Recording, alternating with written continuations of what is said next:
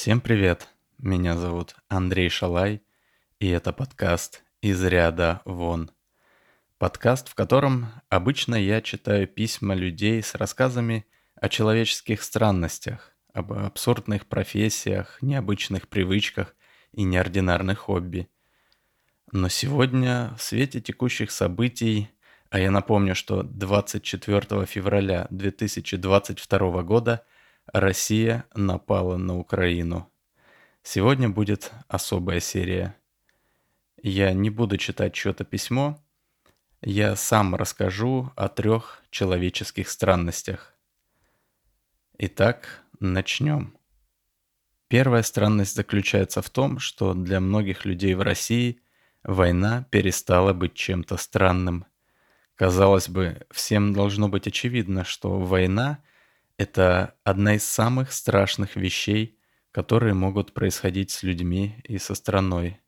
Война – это ведь не только погибшие на фронте и не вернувшиеся домой члены семьи, хотя это уже должно восприниматься как нечто ужасное. Война – это еще и конец привычной жизни, комендантский час, переполненные больницы, бомбежка городов, жертвы среди мирного населения, голод и все те ужасы, которые мы видели в документальных фильмах о войне или о которых слышали от наших бабушек и дедушек. И тем не менее, под сводками новостей о военных действиях в Украине набирается большое количество комментариев – с призывом быстрее двинуть войска на Мариуполь, Харьков, Одессу или Киев. Люди в соцопросах отвечают, что для предотвращения вступления Украины в НАТО можно использовать военную силу. Публицисты, журналисты и политики смакуют новости о разрушениях и жертвах. Разве не понятно, что поход на Киев и использование военной силы против Украины – это полноценная война – со всеми ужасами и катастрофами. Это тысячи убитых и покалеченных людей, поломанные людские судьбы. Это настоящая трагедия для всего мира. Как к этому можно призывать? Но все это неспроста. Военные парады, конвейер по производству фильмов с романтизацией войны, наклейки «Можем повторить». Все это притупило у людей страх и неприятие войны. Для многих людей война стала чем-то заманчивым. И что страшнее всего, она стала допустимым средством для разрешения противоречий. Это печально, трагично и показывает, что общество нездорово. В здоровом обществе война – это что-то немыслимое, что-то недопустимое, что-то, чего нужно избежать любой ценой. Вторая странность касается профессии военного – но она будет восприниматься странностью, скорее всего, еще очень нескоро. Сегодня военная служба это не просто что-то нормальное и обычное, у нее очень даже хорошая репутация. Да и у меня, честно говоря, язык не повернется критиковать солдат и офицеров, защищающих свою родную землю. Но я очень надеюсь, что когда-нибудь профессия военного станет странной и неприемлемой. Давайте на чистоту. Если мы абстрагируемся от истории геополитики, а также от фильмов и книг, в которых военные – это бравые герои, спасающие мир, подумаем логически, то станет очевидно, что в военных и армиях в целом нет никакого смысла.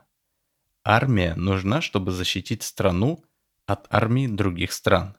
Но если ни в одной стране не будет армии то и защищаться будет не от кого. Разумеется, всегда будут люди, которые не хотят жить по законам цивилизованного общества. Но с ними прекрасно справится полиция, или в крайнем случае полицейский спецназ.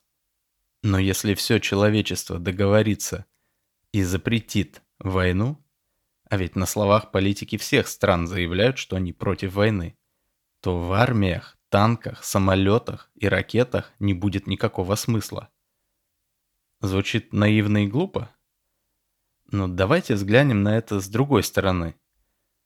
Деньги налогоплательщиков тратятся на то, чтобы производить дорогущие железяки, которые не участвуют в производстве, не облегчают людям жизнь, а могут лишь убивать и разрушать. А еще огромные суммы денег налогоплательщиков тратятся на содержание десятков тысяч людей, которые вместо того, чтобы что-то строить, что-то создавать, делать что-то полезное для общества, просто сидят в казармах и ждут, когда их пошлют убивать других людей. Ну ладно, не просто сидят и ждут, а еще и тренируются убивать других людей. По-моему, это довольно-таки странно и глупо. Нас с детства учили, что военная служба – это истинный патриотизм, настоящая служба народу. Но давайте и тут попробуем разобраться в вопросе без предрассудков. На самом деле солдаты и офицеры служат не своему народу, не своей стране. Они служат лишь тем людям, у которых на плечах больше палочек или звездочек. В теории вроде все нормально. Солдат служит офицеру, офицер служит другому офицеру с более высоким званием и так далее по цепочке до верховного главнокомандующего, которого выбирает народ. Но такая связь с народом неразрывна лишь в теории, а в жизни довольно часто разрывалась. На протяжении всей истории человечества было огромное количество случаев, когда офицеры, в том числе и верховные главнокомандующие, приказывали солдатам стрелять в свой народ. Не говоря уж о том, что главнокомандующие и офицеры посылали и посылают солдат убивать и погибать, руководствуясь какими-то своими бредовыми идеями или корыстными интересами но отнюдь не интересами страны. И вот солдат идет убивать людей в форме другого цвета только потому, что ему так приказал человек, у которого на плечах больше палочек или звездочек. Это патриотизм? Так что военные служат своему народу и своей стране лишь опосредованно – в отличие от учителей, медиков, рабочих на производстве, фермеров, список можно продолжать еще долго. Как я говорил в начале, очень надеюсь, что когда-нибудь дети в учебниках истории будут читать про армии прошлого и думать, какими же глупостями когда-то занимались люди. Третья странность тоже про профессию или, скажем так, про работу – про работу диктатором и разжигателем войны. Речь, как вы понимаете, о президенте России Владимире Путине. Даже самым преданным фанатам его многоходовочек пора бы начать подозревать что-то неладное. Ведь из года в год он заявлял, что его цель – отодвинуть войска НАТО от границ России, наладить нормальные отношения с Украиной, спасти людей на Донбассе. А, ну и повысить уровень жизни в России он тоже когда-то собирался. Что мы имеем в итоге? Войск НАТО у границ России стало не меньше, а больше. Уже и нейтральные Финляндия и Швеция задумались о вступлении в альянс. Украина не только перестала быть нашим другом. Россия и Украина на сегодняшний день – самые настоящие враги. Жители Донбасса обречены жить в нищих, непризнанных государствах, отрезанных от всего мира. Если бы жители Донбасса знали, что превратятся из развитого региона в аналог Приднестровья, то на квазиреферендуме в 2014 году результат был бы совсем другим. О повышении уровня жизни в России даже и говорить не приходится. По всем пунктам полный провал. В чем тут план? В чем многоходовочка? В последних действиях Путина нет никакого смысла. Все они полностью противоречат заявленным целям. Все становится на свои места, если принять тот факт, что Путин искренне верит в тот бред, о котором он говорил в своей речи 21 февраля 2022 года, в которой он смешал нудный урок истории политические агитки и собственные выдумки. Он полностью потерял связь с реальностью, с современным миром, и у него развилась мания величия, включая желание силой присоединить Украину или ее часть к России. И это неудивительно. При отрицательной селекции кадров на руководящих должностях в России сложилась ситуация, когда главные посты в стране занимают не самые компетентные люди.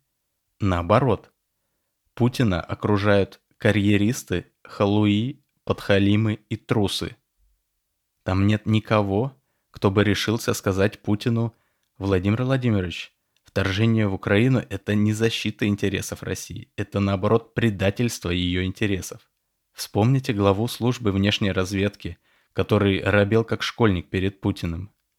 Да там нет никого, кто бы решился хотя бы доложить о реальных последствиях действий президента.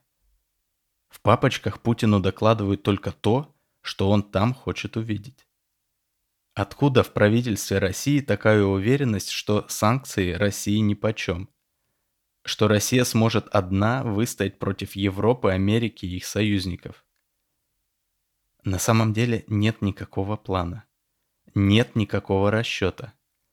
Один безумец с манией величия ведет всю страну в пропасть, а рядом не осталось никого, у кого хватило бы мужества его остановить. В правительстве России или в администрации президента некому сказать Путину, что все, что он делает, ухудшает жизнь людей в России, в Украине и во всем мире. Хочу напомнить, что руководители Советского Союза тоже до конца верили, что смогут противостоять Западу. Ценой обнищания страны они достаточно долго продержались. Но Советский Союз был гораздо больше России. К тому же еще были страны Варшавского договора.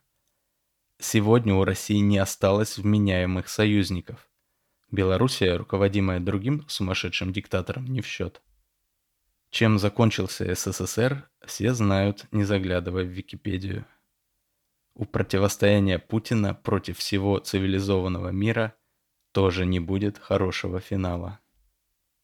К сожалению, теперь всем русским, всем гражданам России, всем, кто любит Россию, всем нам предстоит долгий и тяжелый путь сначала признания ужасных и даже преступных ошибок, а потом и их исправления. Правда, боюсь, это может затянуться на несколько поколений. Зачем я записал этот эпизод? Я прекрасно понимаю, что мой подкаст не остановит войну и не переубедит тех, кто считает, что у России было моральное право напасть на Украину. Тем не менее, я уверен, что в России есть огромное количество людей, которые против всего этого безумия, против войны с Украиной, против противостояния с Европой и Америкой. Но все жители России вынуждены жить в инфополе, в котором – словно в романе Орвелла, провозглашаются принципы, что война – это мир, свобода – это рабство, незнание – сила. В такой обстановке легко решить, что мир вокруг сошел с ума. Но это не так.